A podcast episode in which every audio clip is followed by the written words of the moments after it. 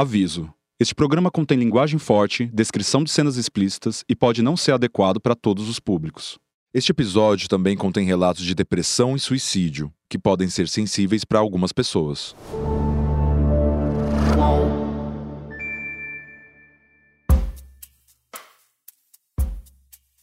Pra gente, um filme pornô era como qualquer outro filme, não tinha diferença. Nos anos 90, Roy de Paul vivia a sua puberdade paulistana fissurado em três coisas: skate, punk e filmes da Bultmann. Aquela produtora que você viu surgir e afundar no episódio anterior. Ver o Bultmann foi uma coisa que mudou e que falou, putz, eu, eu quero fazer isso. Sabe? Eu falei, eu queria fazer isso o resto da minha vida. Naquela época, e a gente alugava, juntava uma molecada, tava andando de skate, parava, alugava um filme pornô, assistia. Assistir pornô entre 90 e boa parte dos anos 2000 era uma aventura obrigava a pessoa a tomar atitudes extremas, como sair de casa, ir até a locadora do bairro e, se não tivesse nenhum conhecido por perto, se enfiar em uma salinha secreta no canto da locadora onde ficavam as fitas pornô. Só que quem era menor de idade, como o Roy daquela época, não podia alugar esse tipo de filme. O jeito era promover um troca-troca de fitas entre amigos e assistir, escondido, claro, na casa de alguém. Mas, diferente dos adolescentes médios que iam até a fase 2 dessa aventura, o Roy transformou o pornô em um projeto de vida.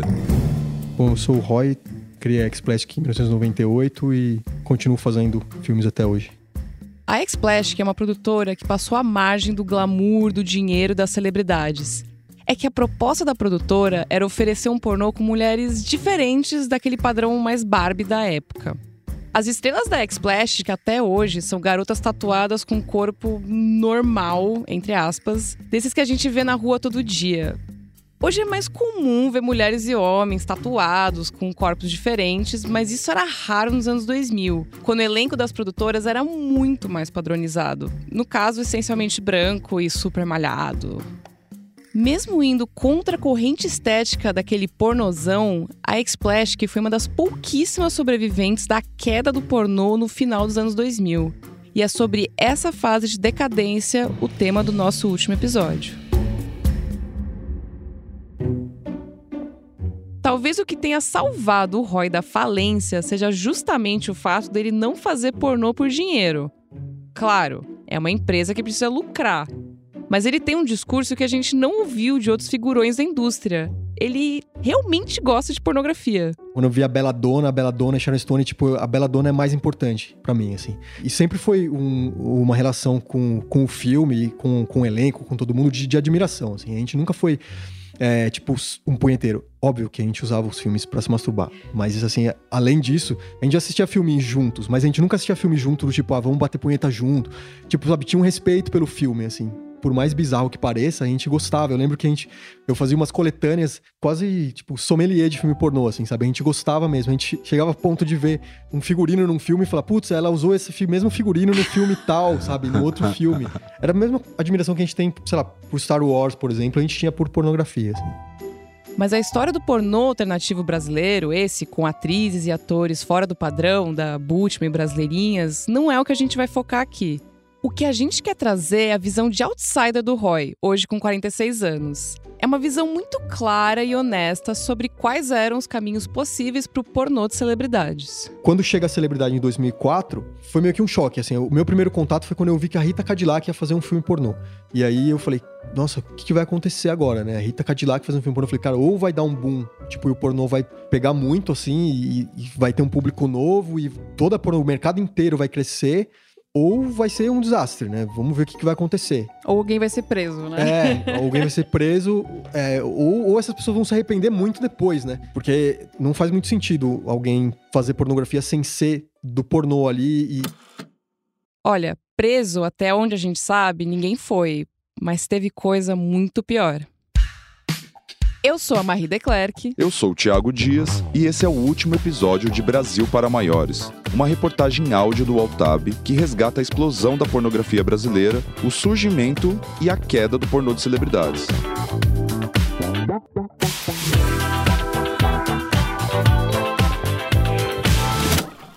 Episódio 7 A Queda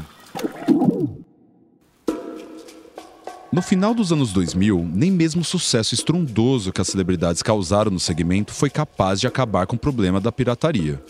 Na verdade, incentivava ainda mais.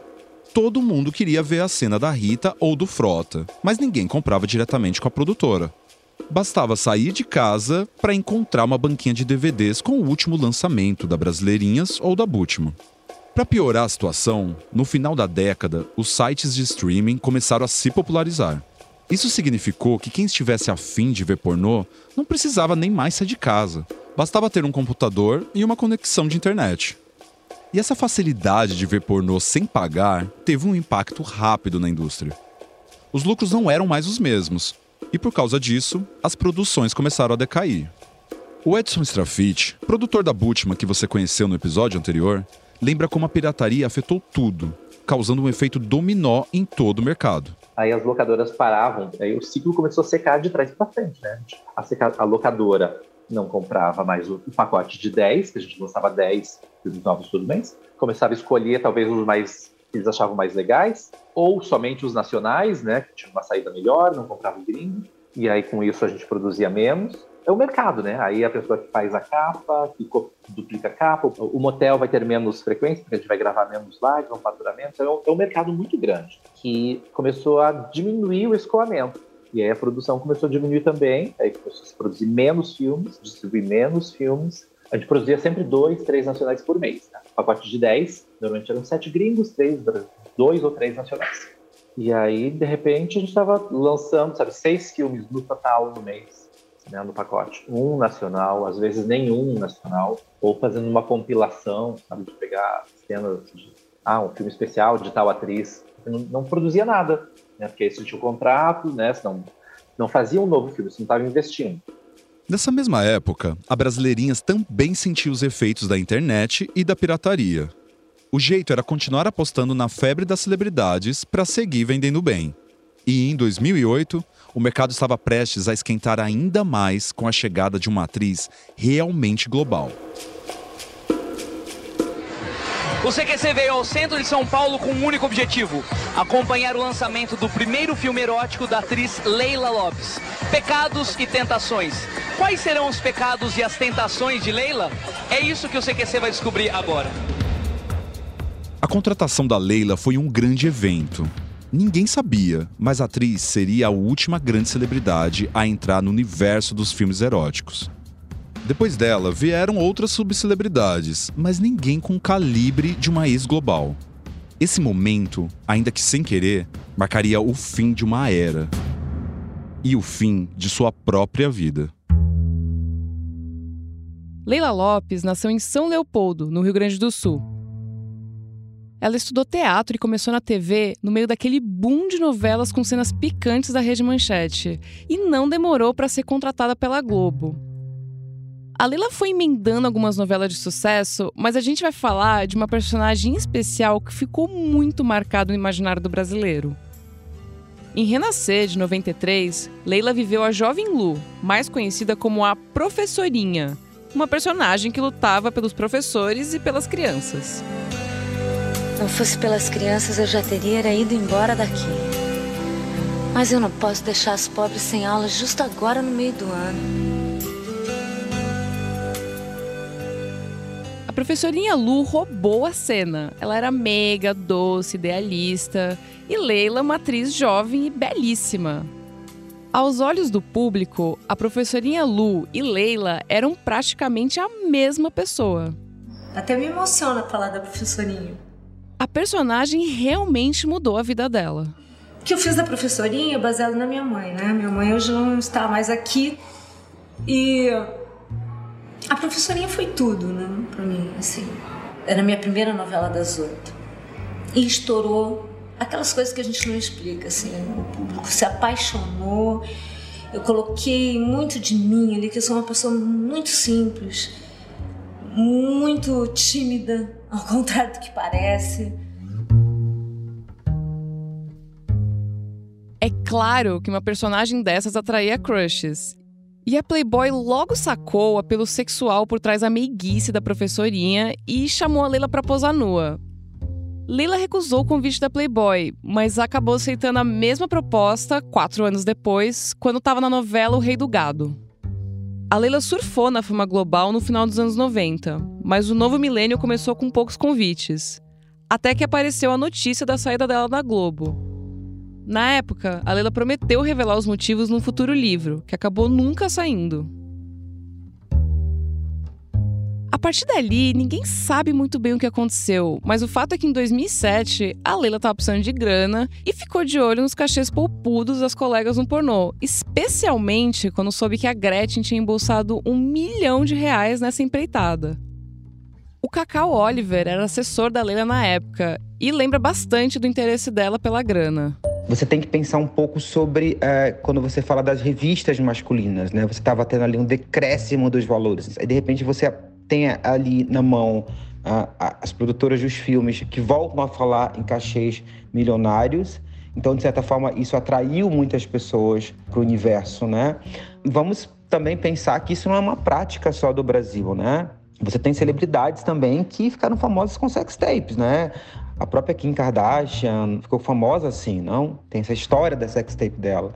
A própria Paris Hilton, né? Então, assim, por mais que sejam caminhos duvidosos, que as pessoas possam dizer que não é esse o caminho, muita gente utilizou isso dos filmes para realmente voltar.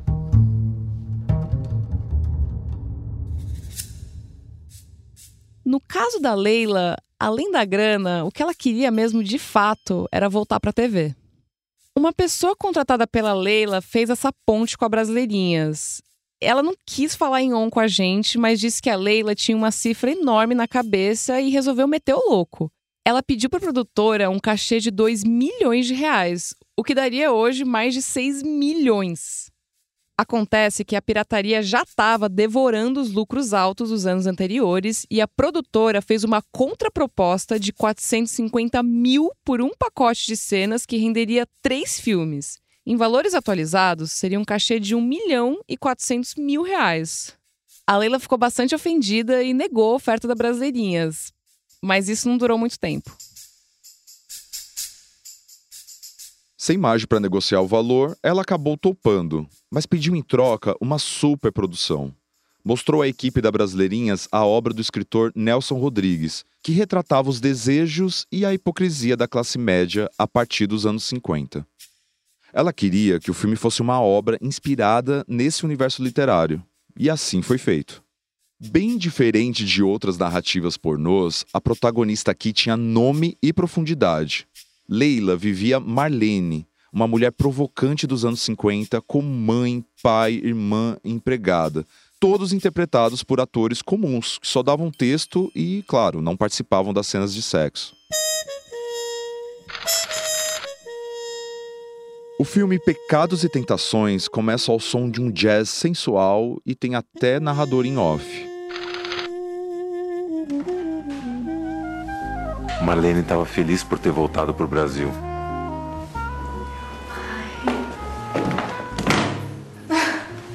Que bom ver você de novo, meu pai. Eu estava contando os minutos, viu, para voltar para casa. Eu estava com medo do avião. O avião é um perigo. É tão bom revê-los, meu querido. Depois de todo blá blá blá, ela cumprimenta o ator pornô Carlos Bazuca, que vive o Bentinho, primo de Marlene, que está prestes a virar padre. Bazuca foi escolhido a dedo pela Leila. Segundo ela, o ator tinha psique para o papel. Meu primo preferido. Quanto tempo falta para terminar? Eu serei ordenado em dois anos. Bom, nem precisa falar que o seminarista acaba o filme sem a batina. As exigências da Leila foram atendidas e tudo parecia ir bem. Mas, no fim das gravações, Leila hesitou diante da guinada na carreira e pediu para Brasileirinhas segurar o lançamento. A produtora acatou. Durante esse período, Leila aproveitou a chance para espalhar para a imprensa que em breve voltaria às novelas. Até aí, ninguém sabia que ela já tinha gravado um filme pornô. Em uma entrevista dessa época, ela até deu detalhes da próxima personagem para a TV. Era tudo mentira. Segundo o assessor que ajudou a Leila a fechar o contrato com a Brasileirinhas, Leila não foi convidada para novela nenhuma. O que ela queria mesmo era ganhar tempo. Para quê? Ninguém sabe. Tem quem aposte numa questão amorosa. Leila queria se separar do marido antes do lançamento do filme. Outros dizem que ela tinha esperança de receber um convite de verdade para voltar à TV. E o lançamento do filme podia melar qualquer chance disso acontecer. Já era 2008 quando finalmente vazou na imprensa que Leila Lopes faria sua estreia nos filmes de sexo explícito. Os sites de fofoca, nossa, ficaram em polvorosa. Ela negou as primeiras notícias e disse que era apenas especulação. Mas pouco tempo depois veio a confirmação, já com a data de lançamento para dali algumas semanas. A Brasileirinhas justificou. As negativas da Leila eram para não estragar o grande anúncio. A Leila nunca falou publicamente sobre ter se arrependido de fazer pornô. Pelo contrário, ela dizia que só topou por ter recebido uma oferta irrecusável. Para a revista Época, por exemplo, ela disse que tinha recebido o maior cachê já pago na indústria, que é outra mentira, como a gente viu. E na mídia, Leila se referia a Pecados e Tentações como uma obra ficcional, um filme como qualquer outro, mas que, por acaso, tinha uma ou outra cena de sexo explícito. Na hora da cena, como é que você se sentiu? Como é que foi se entregar para isso? O, o, pior foi depois da cena. Porque eu, não importa se eu tô numa Rede Globo, ou se eu tô na, na Gazeta, ou se eu tô onde eu tiver. O que eu tiver fazendo, para mim, é a coisa mais importante do mundo no momento. Então eu incorporei a Marlene e fui com tudo. Quando eu fiz a cena de sexo, eu estava incorporada da Marlene, era a Marlene que estava fazendo. E eu vou te contar, eu botei para quebrar. Eu dei tudo de mim mesmo. Eu fiz é. uma cena de sexo que ninguém vai reclamar. Com, a, demais, com os né? limites que eu pedi a brasileirinhas. Algumas tá. coisas eu não faço. Agora, depois que eu acabei de filmar, que eu tirei a Marlene de mim, porque a gente tira o personagem, você uhum. desincorpora mesmo. Tá. E fica o cavalo, que é a Leila Lopes. Mas a verdade é que não foi nada fácil transar na frente das câmeras. Depois, saindo do set e se despindo da personagem, Leila conta que desabou. Eu chorei muito depois que eu fiz. Eu me senti invadida, me senti sim. Sorte que eu escolhi o Carlos Bazuca, tá. que é um menino educado, carinhoso, cuidadoso. Ele? Primeiro, porque ele é a cara do seminarista. Tá. Não podia botar um homem século XXI não. todo marombado, bombado. todo bombado, porque não ia ser a cara do personagem. E segundo, porque eu assisti várias cenas para escolher um parceiro que fosse carinhoso, que fosse querido, que fosse uma pessoa amável. E eu percebi nele, com as companheiras que eu vi em cena, essa, essa dedicação. Eu achei ele romântico. Programa CQC, quando foi cobrir a festa de lançamento do filme da Leila, bateu um papo com o Carlos Bazuca, que revelou ter ficado bastante nervoso com as exigências artísticas da Leila. Aquele ali é o Carlos Bazuca, ele foi o seminarista no filme que a Leila Lopes fez. Como que você se sentiu quando você ficou sabendo que você ia contracenar com uma atriz global? Fiquei meio assustado. Senti um pouco o peso da, da responsabilidade. Ela entrou de cabeça e. Ah, foi ela que entrou de cabeça? Sim, ela entrou de cabeça no projeto. Na mesma festa, Leila estava bela e radiante, rindo de todas as piadas dos repórteres. Eu acho que vale dizer que ninguém da TV pegava muito leve com as celebridades que estrelavam nos filmes pornôs. E com a Leila não foi exceção. Ela parecia tirar de letra, ainda que desse para sentir um fundo de incômodo pairando ali. Fazer um curta seria menos doloroso, né? Você acha que os homens vão te homenagear muito depois que eles assistirem o filme ou não? Já estão me homenageando. Já tá, tá uma loucura na rua. Eu não consigo sair na rua. Eu estou fechada, solteira. Ah, você fechada tá... Fechada pra, pra balanço. Ah, Leila, que pena. Poxa vida. O filme acabou virando uma trilogia. Rendeu duas sequências na mesma pegada Nelson Rodrigues: os filmes Pecado Sem Perdão e Pecado Final. Na nova fase da carreira, Leila até assumiu uma pegada mais sensual e passou a apresentar um programa sobre os bastidores do pornô, o programa Calcinha Justa. Era inspirado no talk show Saia Justa e passava no canal pago que a Brasileirinhas tinha na época, o Sex Privé. Foi ali que ela apresentou a nova contratação da produtora, o ex-BBB André Cowboy, vilão da nona edição do reality. Tem recebido muitos convites, fazer presença, fazer show, né? Tem uma dupla sertaneja que chama Cowboy Sertanejo. É, é mesmo? É. Agora eu vou contar para vocês o melhor de tudo. O bolso vai encher. Sabe por quê? Ah, querido, ele é Nosso coleguinha é o novo contratado da Brasileirinha!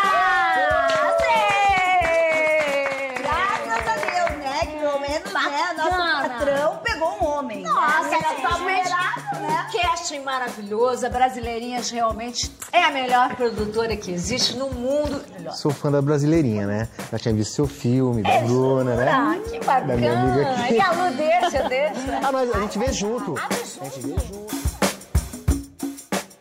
Com a fama de caipira brigão, ele se envolveu em várias tretas e saiu do BBB com a popularidade em alta. Numa dessas tretas, escolheu duas participantes para se vestirem de cachorras num dos castigos do programa. Seis meses depois de ser eliminado, ele assinou o contrato para estrelar o filme André Cowboy e Suas Cachorras. A imprensa estava em cima e se deliciou com a história da esposa do cowboy, que teria escolhido ela mesma as garotas com quem o marido ia atuar. Ela falou você vai encarar como um trabalho normal tal. A gente, Certo, pô, tem muito tempo de convivência. Eu te E é. conheço, conheço seu caráter, sei como você é. Então, Isso que eu digo, o filme não importa nada, porque é um Não. trabalho que importa é o caráter da, da pessoa, lógico. A Leila passou a defender a cena pornô como se defendesse a si mesma. Ela virou figura frequente nas festas da Brasileirinhas e, num pulo, o ciclo de amizades dela passou a ser formado por um punhado de atrizes do universo pornô. Ai, a gente tava gravando sem calcinha. Eu, a Pamela Butt. Ah, esqueci outra menina agora, meu Deus. Era, acho que era quatro, porque era igual da GNT. Era, era de papo, né? As quatro. É papo calcinha, só que era papo sem calcinha. Exato. Eu, eu, eu menos eu usava assim, eu ficava sem calcinha já, né? É, né? Quem está falando aí é a Bruna Ferraz, que apresentava o Calcinha Justa com a Leila e com a Pamela Butt. Ela errou algumas vezes o nome do programa, né? Você viu, mas tudo bem. Bruna tinha uma boa relação com a Leila e viu que a atriz estava passando por uma crise interna nesse período. Por mais que ela seja uma, da Globo, ter feito as novelas, a gente via ela assim uma pessoa incrível. Ela não era arrogante, ela não era prepotente, sabe? Ela tinha até se explicado o que ela tinha feito, mas ela, tava se ela tinha se arrependido. Ainda a gente falava pra ele: imagina, tem que se arrepender. E ela sempre com aquela coisa na cabeça. Tipo, ah, e agora ninguém quer me ver, ninguém quer me. Não, a gente falava pra ela, não, mas calma, a Globo não te quer? Tem a Band, tem a Record, tem o SBT, tem a Rede TV. Enquanto tudo isso rolava com a Leila, a indústria pornô também estava lidando com a sua própria crise com a chegada do streaming.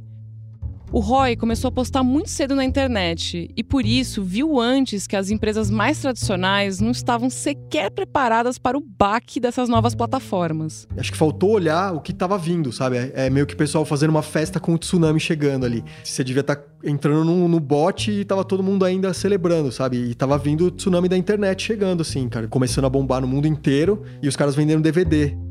A partir de 2007, quando o Xvideos e o Pornhub foram criados, a pornografia nunca mais foi a mesma. Esses sites criaram uma facilidade. Qualquer pessoa podia subir qualquer vídeo sem censura. Era tipo um YouTube da putaria. Então imagina só, uma pessoa comprava o filme da Brasileirinhas e em vez de fazer uma cópia do DVD e vender numa banquinha, ela subiu o filme inteiro em um desses sites para ficar disponível para milhares de internautas. Tudo na faixa, 0800. Isso foi um golpe mundial. As produtoras fecharam em vários países, já que pagar pro pornô não fazia mais sentido. Porque cedo ou tarde alguém colocaria isso de graça no streaming. O Xvideos que nasce em 2007 ali, como pirataria, é como se o Xvideos tivesse sequestrado o filme de todo mundo ali e falado assim, então, agora eu vou pedir o resgate, sabe? E aí o resgate é, eu vou fazer uma plataforma paga, vocês podem monetizar comigo, a gente divide, você continua produzindo coloca aqui. Só que eles, eles compraram, né? O Xvideos comprou uma série de estúdios, o Pornhub também da que eles compraram uma série de estúdios. Então você meio que era uma indústria muito pulverizada, né? A indústria pornô. Sempre foi uma indústria muito pulverizada. Você não tinha grandes, assim, players enormes como você tem hoje. O streaming bateu especialmente forte no pornô brasileiro. No final da década de 2000, empresas que existiam desde o começo dos anos 90, como a Sexy, Introduction, Private e as Panteras, pararam de produzir filmes na mesma escala de antes. O dinheiro secou, as produtoras quebraram e quem ganhou dinheiro, ganhou. Quem não ganhou, não ganharia mais. A coisa ficou tão feia que a indústria não conseguiu nem mesmo voltar ao patamar que tinha antes do Frota sair por aí batendo na porta das produtoras. O clima já não era mais de festa. Enquanto todo o império do pornô de celebridades começava a ruir, a Leila Lopes continuava a enfrentar o próprio universo em crise. A gente vai dar uma pausa na história e voltamos depois de um rápido intervalo. Fica aí com a gente. O podcast UOL Investiga, A Vida Secreta de Jair, mostrou o envolvimento direto do presidente da República, Jair Bolsonaro, num esquema ilegal de rachadinha. Agora, na segunda temporada, o esquema é outro.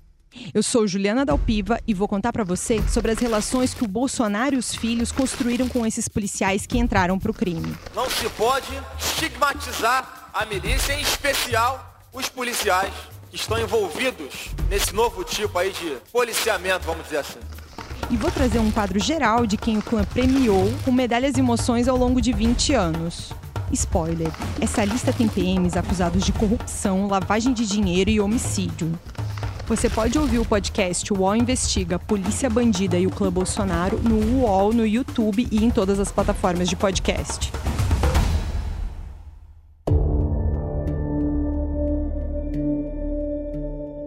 Em 2009, Leila sofreu uma série de problemas de saúde que resultaram em uma cirurgia de retirada do útero. Mas além das questões físicas, Leila tratava também uma batalha interna. Segundo a Bruna, a colega dela na época, a tentativa frustrada de retomar a carreira de atriz de novela afetou muito a Leila. Ela já estava tendo um problema por causa da, da mente dela, porque ela foi uma grande atriz global, então isso mexeu muito a cabeça dela, o psicológico dela, tipo, e a Globo não queria mais ela, né? Só que ela não, e ela colocou isso na cabeça dela e aquilo foi, ela foi, ela mesma se, né, se estruturando, como é que fala? Foi se. Se, se apagando. É, talvez. se martirizando hum. e aquele, aquela coisa e tal. E aí foi quando ela tava. Mas aí quando a gente tava gravando, a gente tava sempre vendo ela mal. Sempre passando mal. Sempre passando mal, passando mal. Sempre com morfina no corpo, pra ela aguentar. Por mais que a imprensa na época tenha tratado a entrada das celebridades no pornô como mais uma oportunidade de conquistar audiência, há um lado muito mais sombrio e triste nessas histórias, especialmente no lado das mulheres. A gente lembrou do que o Gugu de Capri nos contou lá nas primeiras entrevistas para essa série. O Gugu trabalhou como maquiador de muitos filmes pornô, e essa função era muito especial não apenas para embelezar as atrizes, mas servia também como um lugar seguro para desabafos. Quando as atrizes sentavam na frente dele no camarim, Gugu virava um confidente, não apenas um maquiador. Principalmente depois de alguma cena, quando ficava muito evidente o desconforto delas. Aquilo me deixou assim meio que em dúvida se eu estava fazendo bom trabalho ou se eu estava no, no, lugar errado. É porque, assim, mexe muito né, com o psicológico das pessoas. Você vê uma pessoa chorando por uma coisa que era necessidade. Diferente de outras atrizes né, que eu conheci, que trabalhei, faziam por amor, entendeu? Eu conheci muitas garotas que também faziam para pagar a faculdade, para se manterem, entendeu? Bem, para terem uma vida é, financeira melhor. Mas percebi assim que assim muitas atrizes ficavam muito sensíveis depois depois da cena. Esse impacto que o Gugu tá falando vira e mexe apareceu nas entrevistas. Foi assim com a Vivi Brunieri que ganhou fama como ex-Ronaldinha e foi uma das estrelas do pornô nos anos 2000 a primeira cena eu gravei com um ator chamado Vitor Gaúcho, que por sinal foi um querido no dia da gravação, porque eu chorei muito, né? Então borrava maquiagem, não conseguia gravar a cena. E ele falou: "Não, Vivi, né? Eu trabalho, né, nesse ramo já há muito tempo e eu compreendo, eu, eu sei o que você está sentindo, então fica calma, tudo". Foi tão forte, tão horrível que no ano seguinte do lançamento, né? Os filmes foram lançados em 2008, ali agosto mais ou menos. No ano seguinte, em fevereiro, eu estava num quadro, né, de depressão, distúrbio, né, bipolar, ao ponto de me internar. E foi graças a essa internação que eu tive o um encontro com Jesus. Quando eu caí na real né, do que realmente era, que aquilo não ia hum, ser apagado, o peso que aquilo tem, porque daí as pessoas te rotulam e é como se você nunca tivesse feito nada na vida a não ser aquilo. A Vivi também conheceu a Leila. Foi durante uma viagem que fizeram juntas para divulgar os filmes. Um evento que teve em Recife, nós fomos para lá também para fazer presença VIP. Na volta no avião nós sentamos uma do lado da outra e ali tivemos uma conversa bem profunda mesmo, bem profunda e algo que me chamou assim muita atenção que ela falou: "Vivi, eu trabalhei na Globo, né? Eu fui protagonista, eu tive um papel muito importante". Ela falou para mim, né? E na hora eu pensei, ela falou para mim tá muito difícil, né? É, digerir tudo isso, né? Porque hoje, agora, as pessoas estão me tratando como uma atriz pornô. E ela falou a mesma coisa. Ela falou: Vivi, eu fiz pela grana, mas eu não tô suportando. Foi a palavra que ela usou, eu não estou suportando. Né? E meses depois, nesse mesmo ano de 2009, ela tirou a própria vida.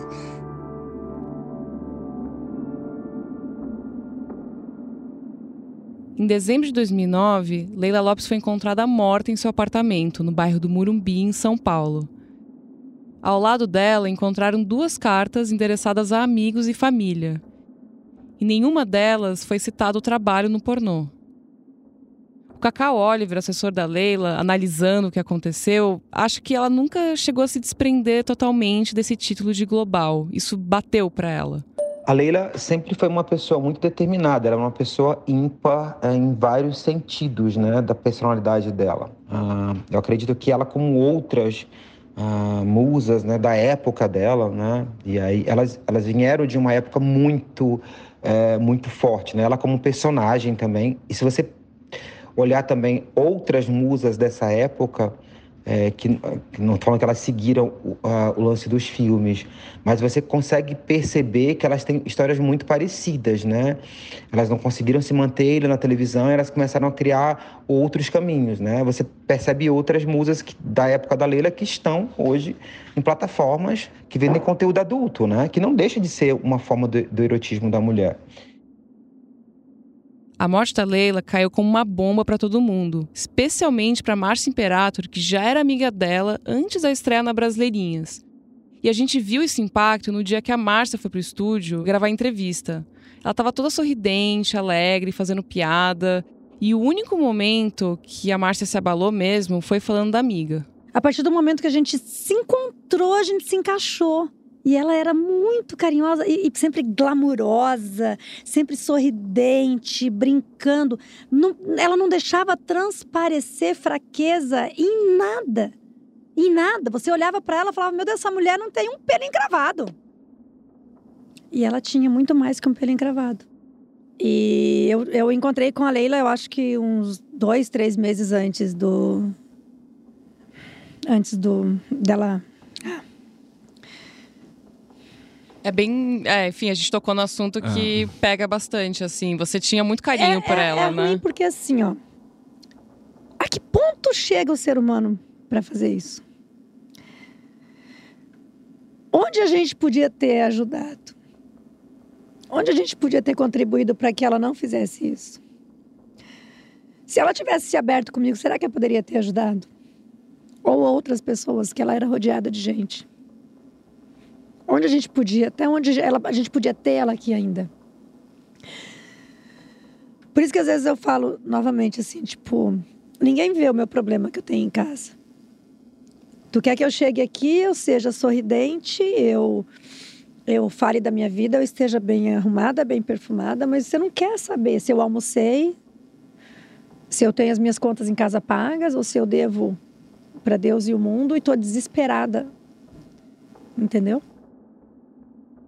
A morte de Leila não afetou financeiramente o mercado pornô no Brasil, mas acabou sendo bastante simbólica para marcar o final definitivo da era de celebridades. Para completar, em 2011, outro famoso dessa era, o André Cowboy, também morreu.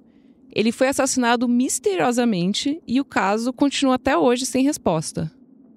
A Brasileirinha sempre teve o costume de reaproveitar algumas cenas gravadas para novos filmes, só que ela desistiu da ideia logo que foi anunciada a morte da Leila. Não que eles fossem bonzinhos, é que pegaria mal mesmo tentar lucrar em cima de uma história tão trágica. Mesmo que não seja por causa da Leila, tudo mudou. Em 2010, Luísa Varenga vendeu a Brasileirinhas para o Cleiton Nunes. Quando assumiu o comando, Clayton parou de vez com a produção tradicional de filmes e decidiu investir na produção de conteúdo na internet com o reality show Casa das Brasileirinhas, aquele que a gente foi conhecer no segundo episódio, sabe? Mas isso não significa que a Brasileirinhas está blindada. A pirataria na internet ainda é a maior inimiga da produtora, a ponto da Brasileirinhas ter até uma funcionária que passa o dia inteiro no Xvideos e no Pornhub derrubando vídeos publicados sem autorização da produtora. O dia inteiro secando gelo. Você tira. Parece que eles redirecionam o link. Uhum. Eles tiram daquele link e sobem pro outro. Não tem, parece robô. Entendeu? Você tira hoje o link pirata do seu vídeo, opa, você manda a notificação pro Xvideos, ó, esse vídeo é meu, eles desligam aquele link, aí você pode pesquisar, pesquisar no site deles. Apareceu aquele mesmo filme em outro lugar. Secar gelo parece uma expressão perfeita para descrever o trabalho de quem faz pornô e quer continuar ganhando grana com isso. E novas crises não param de chegar. Em 2022, por exemplo, a Brasileirinhas entrou na justiça contra o grupo Meta, responsável pelo Facebook e Instagram, que deletou a página oficial da produtora no Instagram por violação de conteúdo. A Brasileirinhas ganhou em primeira instância, mas o Instagram não cumpriu a determinação da justiça brasileira. A Brasileirinhas também acabou suspendendo as atividades por causa de um problema com a PagSeguro, que encerrou o contrato com a produtora e não processa mais os pagamentos dos 20 mil assinantes do site. Segundo a empresa financeira, a rescisão se deu por ausência de interesse comercial. O conflito entre o pornô, as redes sociais e as instituições financeiras não é pessoal com a Brasileirinhas. Esse tipo de banimento tem sido bastante comum nos últimos anos. Vários atores e atrizes pornô perderam suas contas nas redes sociais, mesmo não tendo postado nada explícito. Em 2020, o cerco contra a pornografia na internet fechou ainda mais quando as principais empresas de cartão de crédito suspenderam pagamento em sites de streaming pornô depois que um artigo do New York Times denunciou o Pornhub por permitir que vídeos de pornô de vingança e abuso infantil ficassem no ar. Essas suspensões geraram um efeito dominó em todo o mercado. A crise das brasileirinhas é sinal de uma nova era tecnológica que está muito menos permissiva do que era lá no começo da internet com conteúdo adulto. Mas a Brasileirinhas não é uma empresa multimilionária. A gente contou que ela sobreviveu à crise das locadoras, da pirataria de DVDs e da chegada da internet, mas sempre diminuindo de tamanho para sobreviver. Vamos ver agora se ela vai conseguir se adaptar nessa nova fase.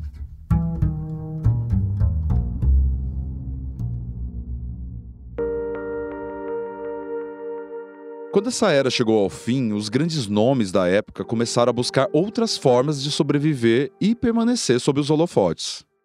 Rita Cadillac, Gretchen, Marcos Oliver tentaram entrar na política, mas ninguém foi eleito.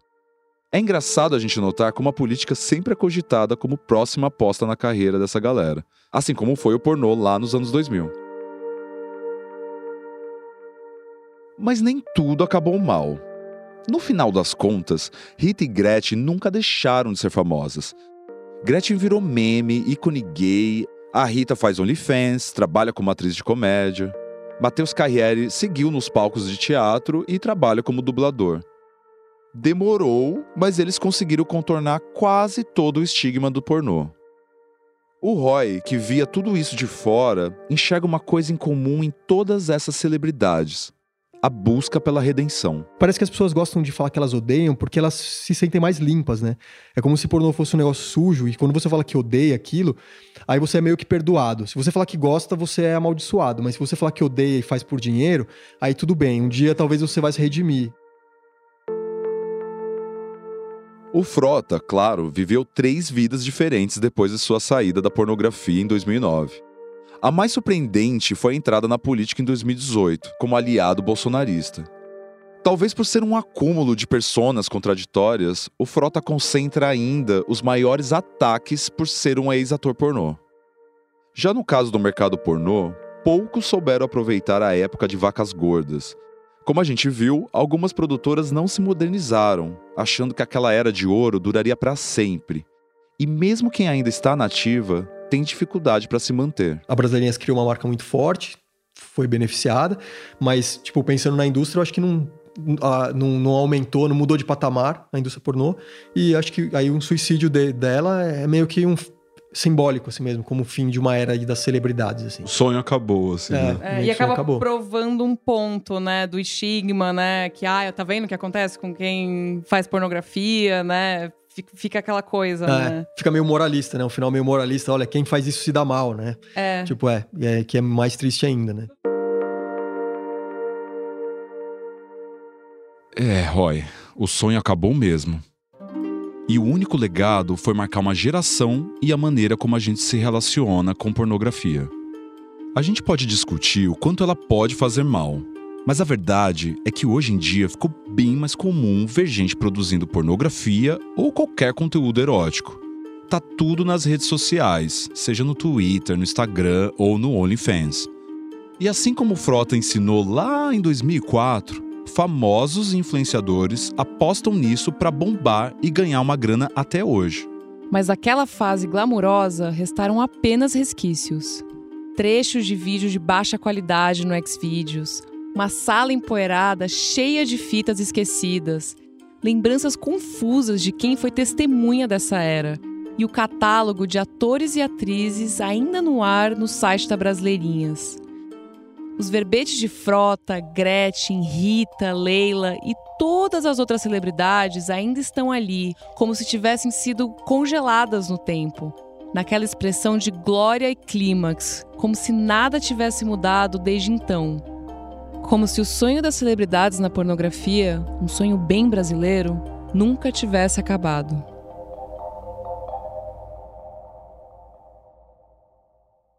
Caso esteja passando por um momento difícil, procure o CVV, o Centro de Valorização da Vida.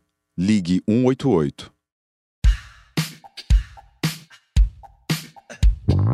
Este foi o podcast Brasil para Maiores, uma reportagem em áudio do Altab que resgatou a explosão da pornografia brasileira, o surgimento e a queda do pornô de celebridades.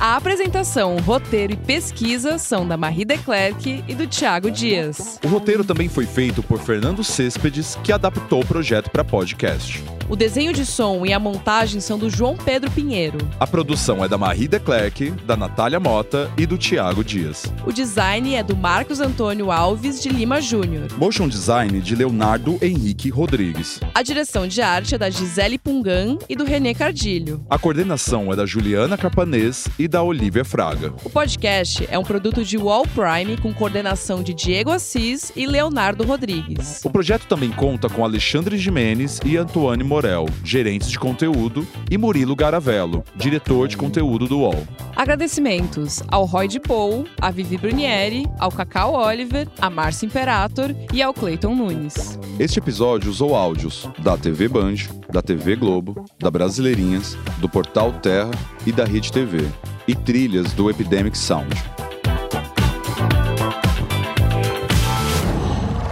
Qual?